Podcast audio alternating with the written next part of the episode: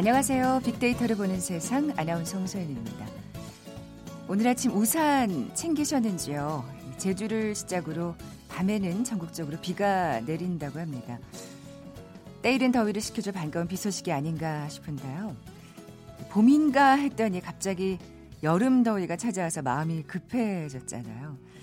새봄에 세웠던 기획들 잘 지키고 계신지요? 유영만님의 청춘 경영에서는 이렇게 조언합니다. 남보다 잘하려 하지 말고 전보다 잘하려고 노력하라. 뭐 언뜻 들으면 경쟁력이 없어 보이는 거 아닌가 싶습니다만 그래요. 진정한 경쟁은 자기와의 싸움이겠죠. 남보다 잘하려다 보면 과한 승부욕이 생기기도 하고요. 패배의 아픔에 상처를 받기도 하잖아요. 하지만 어제보다 오늘 나아지고 내일 좀 더 잘할 수 있다면 또 다른 성취감을 느낄 수 있지 않을까요? 다른 사람과의 싸움에서 나와의 싸움으로 올 봄에는 경쟁의 목표를 한번 바꿔보시면 어떨까 싶습니다. 매일매일 치열한 경쟁 속에 살고 있는 우리 시대 청년들도 아픔이 많죠. 그래서인지 스펙도 좋고 성적도 중요하지만 최근 내가 누군지를 찾고자 공부하는 청년들이 많아졌다고, 많아지고 있다고 합니다. 잠시 후 Big to the Future 시간에 자세한 얘기 나눠볼 거고요. 이어지는 통통 튀는 통계 빅데이터와 통하다 시간에 다이어트에 관한 몇 가지 오해라는 주제로 데이터 분석해 봅니다. 이제 여름 오면서 다이어트 서두르시는 분들 많을 텐데. 자, 먼저 빅퀴즈 풀고 갈까요? 오늘 다이어트에 관한 얘기 나눈다고 말씀드렸는데 무엇보다 건강한 다이어트 아주 중요한 부분이겠죠. 그래서 이 음식 섭취하는 분들 많습니다. 미국에서는 정부와 업자 사이에 이것이 과일이냐 채소냐는 논란이 되기도 했었는데요. 대법원에서 이걸 채소로 판결을 내렸죠. 유럽에서는 이게 빨갛게 익으면 의사 얼굴이 파랗게 된다는 속담이 있다고 합니다. 의사가 필요치 않을 정도로 건강에 좋은 식품이라는 뜻이겠죠. 건강식품으로 주목받는 가장 큰 이유, 라이코펜이라는 성분 때문인데요. 그냥 먹어도 좋고 구워 먹기도 하고 특히 스파게티를 만들 때 자주 사용하는 것. 원산지는 남미 페루인데요. 장수식품, 다이어트 식품, red food의 선두주자 무엇일까요? 보기 드립니다. 1번 딸기, 2번 토마토, 3번 호박, 4번 고추.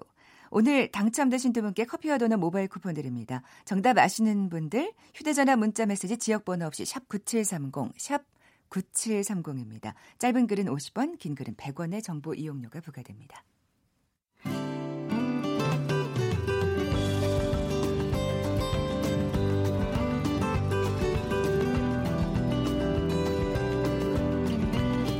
연관 검색어 속에 진실이 있다. KBS 일라디오 빅데이터로 보는 세상. 세상의 모든 빅데이터. 네, 최신 핫트렌드와 복고 문화를 두루 살펴보는 시간이죠. 빅투더 퓨처. 빅커뮤니케이션 전민기 팀장 나와 계세요. 안녕하세요. 네, 반갑습니다. 전민기입니다. 앞서 제가 이런 말씀 드렸는데 네.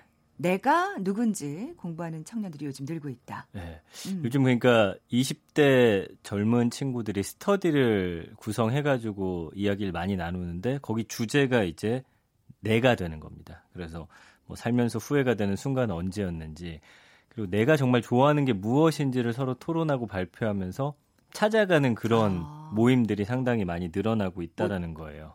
토익이나 상식, 음. 뭐 논술 이런 게 아니라 그렇죠. 아, 그렇군요. 그러니까 음, 우리 선배들 이야기를 들어보니까 정말 부모님들 그리고 사회에서 요구하는 대로 스펙도 쌓았고 대기업에 취업도 했고 했는데 아 이거 아닌 것 같다는 생각이 이제 그만두는 분들도 많았고 뭔가 행복하지 않은 느낌. 그렇죠. 네. 결국에는 아, 나는 누구일까? 내가 음. 좋아하는 건 무엇일까를 정확히 정의 내리지 못한 상태에서 취업 전선에 뛰어든 사람들이 너무 많다 보니까 정말 사회 기준에 맞춰서 그죠? 그렇죠. 네. 저도 사실은 대학교 때 영어 영문학을 전공했는데 네. 지금 되돌아서 생각해보니까 왜 했는지를 잘 모르겠는 거예요. 그리고 아마 취업이 예. 잘 된다 그래서 갔을 것 같아요. 그러니까 네, 사실은 그렇죠. 대학 가기 전까지는 나를 좀 탐구하는 시간이 되어야 하고 그 이후의 학문들은 정말 내가 좋아하고 하고자 하는 학문을 함으로 인해서 또 내 취업으로 이어진다든지 뭐 살아가는데 어떤 가치관을 정립하는데 좀 도움이 돼야 되는데 우리 사회는 지금 그렇지 못하잖아요. 음, 그러다 음. 보니까 나를 스터디하는 이런 모임들이 많이 늘어나고 있다는 겁니다. 아, 이거 바람직한 현상이네요. 그럼요. 예. 음, 음. 그 지금 보니까 전국적으로 뭐 서울뿐만 아니라 대구, 대전 뭐 이런 쪽으로 많이 늘어나고 있다는 거고요. 네. 그러니까 요즘 청년들이 이제 아버지로 대표되는 기성 세대와는 선곡이나 행복에 대한 접근 방식이 좀 다르다고 보시면 될 것 같고요. 음. 이제 아버지 세대는 세상을 먼저 파악하고 자신을 세상에 맞춰 왔는데 요즘 청년들은 세상보다는 나 자신을 좀 먼저 알고 싶어 하는 욕망이 굉장히 강하고요. 네. 그래야 나한테 맞는 일을 찾는 건 물론이고 성공할 수 있다라는 생각에 도달하게 된 거죠. 진정한 성공이죠. 네. 예, 예. 그래서 별도의 자아 탐색 기간을 가지는 청년들도 상당히 많고요. 한 신문사가 이제 그 취업정보업체 의뢰해서 청년들을 대상으로 설문조사 해봤더니 아버지처럼 살고 싶지 않다. 물론 존경하고 가족들 먹여 살리기 위해 정말 노력 많이 하셨지만 음. 그렇게 살기는 싫다라는 응답이 35.8%로 가장 많았거든요. 아, 아마도 네. 아버지가 행복해 보이지 않았었던 것 그게 같아요. 정답인 것 같습니다. 네, 예. 네. 자, 그러면 이 청년들은 청년이란 단어를 어떻게 생각하는지 빅데이터 상에서의 반응 살펴볼까요? 지난 1년 동안 청년이란 단어가 인터넷상에서 한 310만여 건 정도 쓰였는데 아, 연관을 보면 이게 과연 청년과 어, 연관된 단어들이 맞나 경제 용어들이 아닐까라는 생각이 들 정도로 일자리라든지 네. 경제, 지역, 정책, 사업, 한국, 취업, 창업 이런 단어들로 음, 표현이 되고 있어요. 힘들니까 그게 정말 네. 빅데이터 상에서도 반증이 되는군요. 그래서 방송 네. 들어오기 전에 이제 2009년엔 그럼 어땠을까 제가 갑자기 궁금해져서 네. 찾아봤더니 연관어 1위가 모습이었고 그다음에 마음, 이야기. 물론 취업도 연관어 10위에 있습니다. 네. 근데 그 이외에 보면은 인생, 삶, 꿈, 친구 이런 단어들로서 지금 표현이 되고 있더라고요. 아. 그러니까 지금과는 10년 전만 하더라도 좀 많이 다른 그런 연관어들 보여지고 있고요. 네. 감성어 긍부정 반응은 그래도 다행인 게 48대 25.7로 청년들 스스로가 그래도 청년이기에 이렇게 무언가를 그만둘 수 있고 새로운 걸 꿈꿀 수 있다라는 희망을 갖고 있었어요. 그래서 긍정 감성어 보면 평화, 희망, 좋다, 열정, 젊다, 가능하다, 사랑하다 예, 이런 단어들도 표현이 됐고 음. 부정 감성어는 힘들다, 싫다, 모자라다, 불쌍한, 상실, 고민 이런 단어들이 보여지고 있거든요. 그래도 비율 자체가 음, 긍정 비율이 높다라는 게 그나마 좀 고무적인 일이 아닐까 싶습니다. 네. 워낙 지금 사실 살기가 팍팍하니까 네. 그 우리가 계속 밀레니얼 세대에 대해서도 참이 빅데이터 많이 상에 했죠. 여러 가지로 예. 아- 살펴봤었잖아요. 나 자신한테 초점을 맞추는 어떤 그 밀레니얼 세대의 그 어떤 트렌드와 음. 좀 일맥상통하는 어, 그럼요. 예. 부분이 있는 것 같아요. 네, 정확히 예. 보셨고요. 네. 그러니까 나부터 알아야 성공한다라고 생각하는 이 청년들의 사고에는 어떤 직업의 안전성이라든지 조기 퇴직, 그러니까 사회가 구조적으로 달라진 점이 좀 영향을 미친 것 같아요. 음. 그러니까 요즘 친구들한테는 직업을 어, 고르는 이유에 대해서 물어보면 일단은 돈을 좀 많이 벌었으면 좋겠고 네. 그 이유는 그 외의 시간들을 나를 위해서 투자할 수 있기를 바라는 마음이 컸더라고요. 아. 예, 그러니까 직업을 많이 바꾼 한 그 청년과 인터뷰를 이 신문사가 했는데 기성세대가 정년이 있는 직장을 최고의 가치로 여겼다면 우리 세대는 수입만 있으면 된다고 생각한다. 이런 인터뷰를 했어요. 그러니까 비정규직도 늘었고 평생 직장을 잡기가 어렵다면 그렇죠. 예. 내가 잘하고 좋아하는 일부터 찾는 게 중요하다라는 뜻으로 보이고요. 그래야 어떤 자신만의 능력을 키워서 회사에서 밀려나도 또 대처가 가능하고 자유롭게 또 다른 일을 찾아 나설 수 있는 나 자신이 무너지지 않기 위한 어떤 노력들이라고 보시면 될 것 같아요. 음. 그 2018년 통계청 조사 자료를 보니까 청년이 첫 직장을 떠난 이유는 계약직이어서라는 취지의 응답이 12.1%로 가장 많았거든요. 그러니까 한 사회학과 교수는 현재 청년이 이데올로기 같은 거시적 틀이 아니라 개인의 행복 추구 그리고 합리성이라는 틀에서 이해돼, 이해를 해야 된다 이런 이야기를 했어요. 네, 네. 그러니까 내 행복이 중요하고 음, 음. 이게 과연 합리적인 일이냐 이런 네. 거가 훨씬 더 중요한 요소로서 작용을 하고 있는 음. 겁니다. 그만큼 사회가 변화하고 있으니까 또 이런 젊은 세대들이 거기에 맞춰서 이제 네. 변화하고 있는 것 같은데 사실 기존의 어떤 그 관습에 익숙해진 기성세대들한테는 조금 그렇죠. 이해하기 어려운 너 뭐, 어. 뭘 생각하는 거냐 뭐 이렇게 나올 수 그쵸. 있는 부분이 이- 있죠. 예. 이제 어른들하고 이야기해 보면 성공해야 되는데 그래야 돈을 벌고 그래야 어느 정도 가정의 평화가 찾아오고 그 이후에 네가 하고 싶은 걸 할 수 있다 이런 논리로 좀 가거든요. 그렇죠. 그렇죠. 근데 이제 이 청년들은 약간 반대로 찾아 올라가는 음. 약간 음, 그런 상황이 보여지기 때문에 그렇게 해도 행복하지 않던데요. 어, 뭐 맞아요. 사실 그리고 이 지금 사회 기준에 맞추는 것 자체가 정말 너무 힘들어서 그렇습니다. 예. 예. 그래서 기성세대하고는 이제 갈등이 빚어질 수밖에 음. 없는 거예요.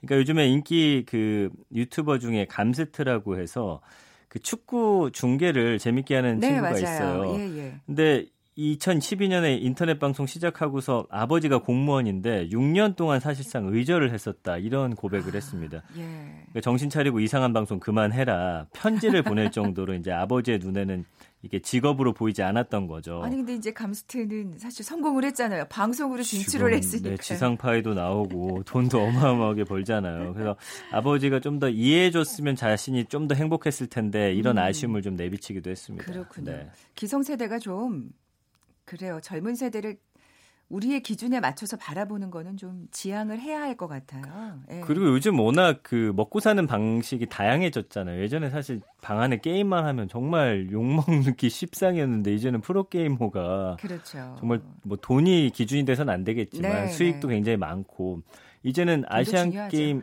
그렇죠. 아시안 게임 정식 종목이 돼 가지고 국가 대표로 또 활동도 할 수 있는 거거든요. 네, 네.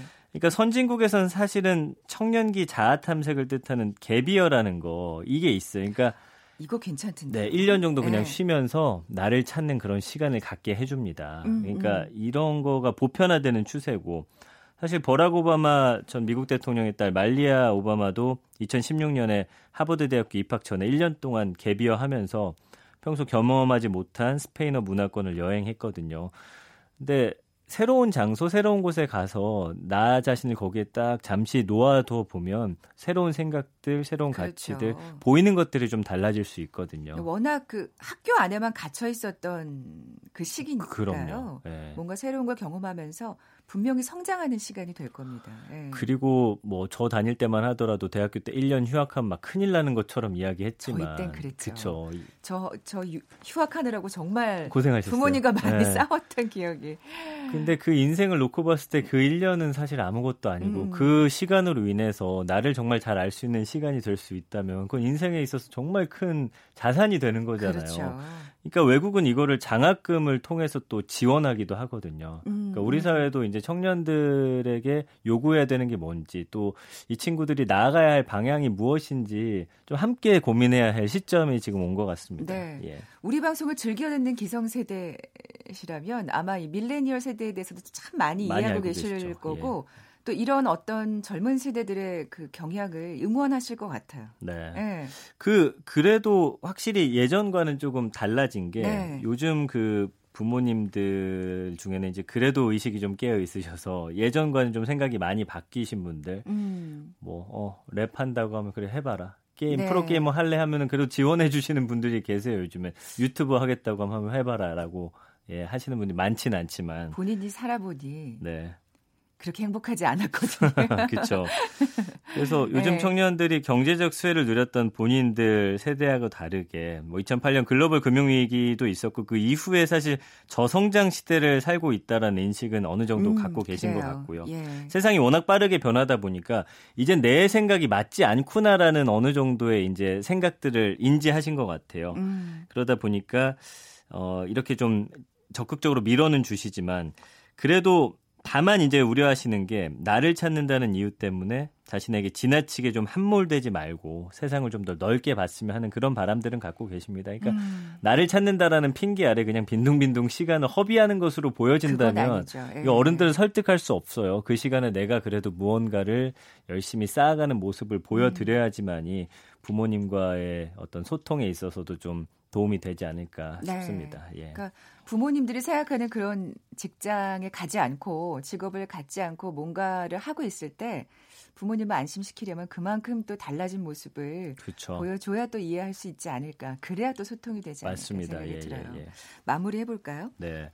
그 청년들도 아버지 세대가 어떻게 살아왔는지 그들의 관점에서 한 번쯤 생각하는 과정 통해서 세대 간 이해가 좀 높아질 수 있다라는 이야기하고 있고요. 저도 사실은 회사를 관두면서 직업 자체를 확 음, 변경했거든요. 그랬죠. 그러면서 좀 저에 대해서 더 이해하는 시간이 많이 갖게 됐고 행복도도 사실은 많이 올라갔어요.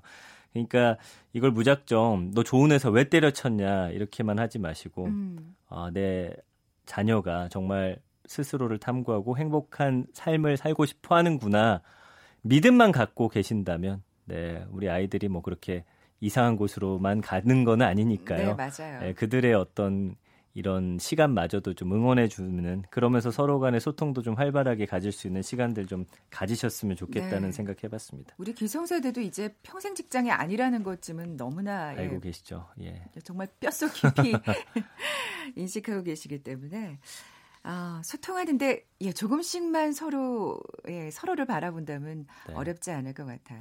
빅퀴즈 내주고 가세요. 네, 다음 코너가 이제 통통 튀는 통계 빅데이터와 통하다라는 시간인데 다이어트에 대한 오해와 진실에 대한 이야기를 나누는데 대표적인 다이어트 식품 맞춰주시면 됩니다. 유럽에는 이것이 빨갛게 익으면 의사 얼굴이 파랗게 된다라는 속담이 있는데 의사가 필요치 않을 정도로 건강에 좋은 식품이라는 뜻입니다.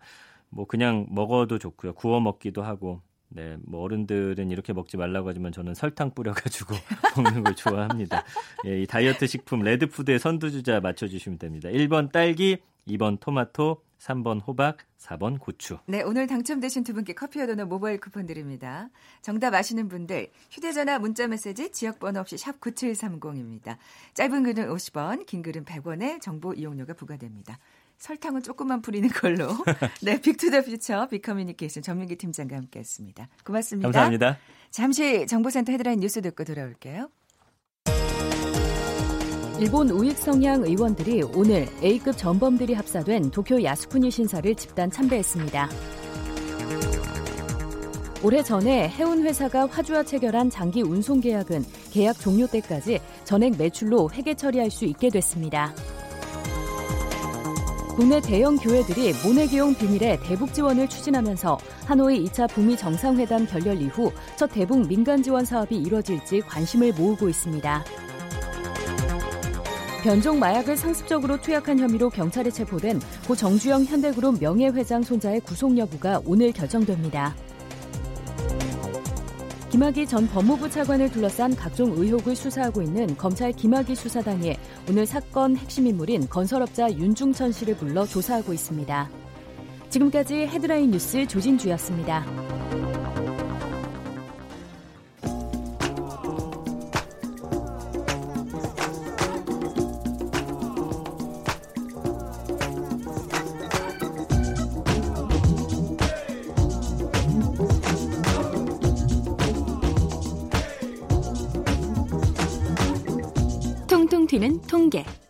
데이터와 통하다. 네, 데이터와 차트로 세상을 보는 시간이죠. 통통 튀는 통계 빅데이터와 통하다. 콘텐츠 데이터 전문가 김원식 박사 나와 계세요. 안녕하세요. 네, 안녕하십니까? 네, 반갑습니다. 네. 먼저 우리 청취자분들께 예. 네. 소개를 좀 직접 하시면 어떨까요? 네. 뭐 저는 그동안 연구와 저술 작업을 많이 했는데요. 그래서 데이터와 연구 결과를 바탕으로 심리학 책이라든지 트렌드 책을 많이 썼어요. 그래서 네. 의외의 선택 뜻밖의 심리학 책을 써서 뭐 중국에서 출간을 하기도 했고요. 아, 그러셨구나. 네. 경제 변화와 문화 트렌드 또 트렌드 클리닉 그래서 트렌드 이면을 살펴보는 내용들을 이제 데이터와 연구 결과로 주로 이제 집필을 하고 또 연구를 해왔습니다. 네. 오늘 첫 번째로 골라오신 키워드가 다이어트예요. 네, 더 기대가 됩니다. 이제 다가오는 여름에 예, 여름을 네. 위해서 이제 바짝 다이어트 하시는 분들 생길 것 같은데 오해가 많다는 얘기를 예 바로 네. 해주셨어요. 그래서 일단 다이어트를 생각하면 어, 칼로리를 얼마나 먹느냐에 따라서 다이어트가 성공할 수 있다라고 생각할 수 있는데요. 이번 시간에 좀 살펴볼 것은 이 음식을 담는 그릇, 또 그릇의 색깔, 음. 또 그릇의 크기, 또 포크와 숟갈의 크기에 따라서 이 다이어트가 좌우될 수 있다는 연구 결과들, 특히 조명을 어떻게 사용하느냐에 따라서도 다이어트가 성패가 좌우된다는 그런 데이터를 좀 말씀드리겠습니다. 굉장히 다양한 요인이 있네요. 아니 그 접시 크기까지는 이해를 하겠어요. 언뜻 딱 생각할 네. 때. 와, 근데 포크 크기까지. 우선은 접시 크기 얘기부터 해볼까요? 그 예. 접시 크기 같은 경우에는 뭐 30% 작은 크기의 그릇을 사용하면 먹는 음식량도 이제 줄어든다 이런 조사 혹은 연구가 많지요. 네, 또 네. 케임브리지 대학교 연구팀 같은 경우는 작은 접시에 먹을 경우에 칼로리 섭취량이 10분의 1 정도, 그러니까 하루 최대 159 칼로리 정도 줄일 수 있다라는 연구 결과도 있습니다. 아, 심지어는 접시의 지름이 5cm만 더 작아도 먹는 음식량이 하루에 20% 이상 줄어든다는 경우도 있고요. 음. 또큰 그릇에 음식을 담아간 사람은 평균 16%더 많이 먹는 것으로 나타나기도 했습니다. 네. 더 구체적으로 보면 20cm의 접시에 스파게티를 담아준 경우와 30cm 접시에 담아준 경우에 네, 네, 네. 240g 대 180g으로 이렇게 어, 많은 차이가 아. 났다라고 얘기를 하거든요. 그렇기 야. 때문에 다이어트를 하시려면 평소에 먹는 밥그릇이나 접시보다도 20에서 25% 정도의 작은 크기의 그릇을 사용하시면 음. 효과를 볼 수가 있다라는 연구 결과들이 많죠. 네, 뭐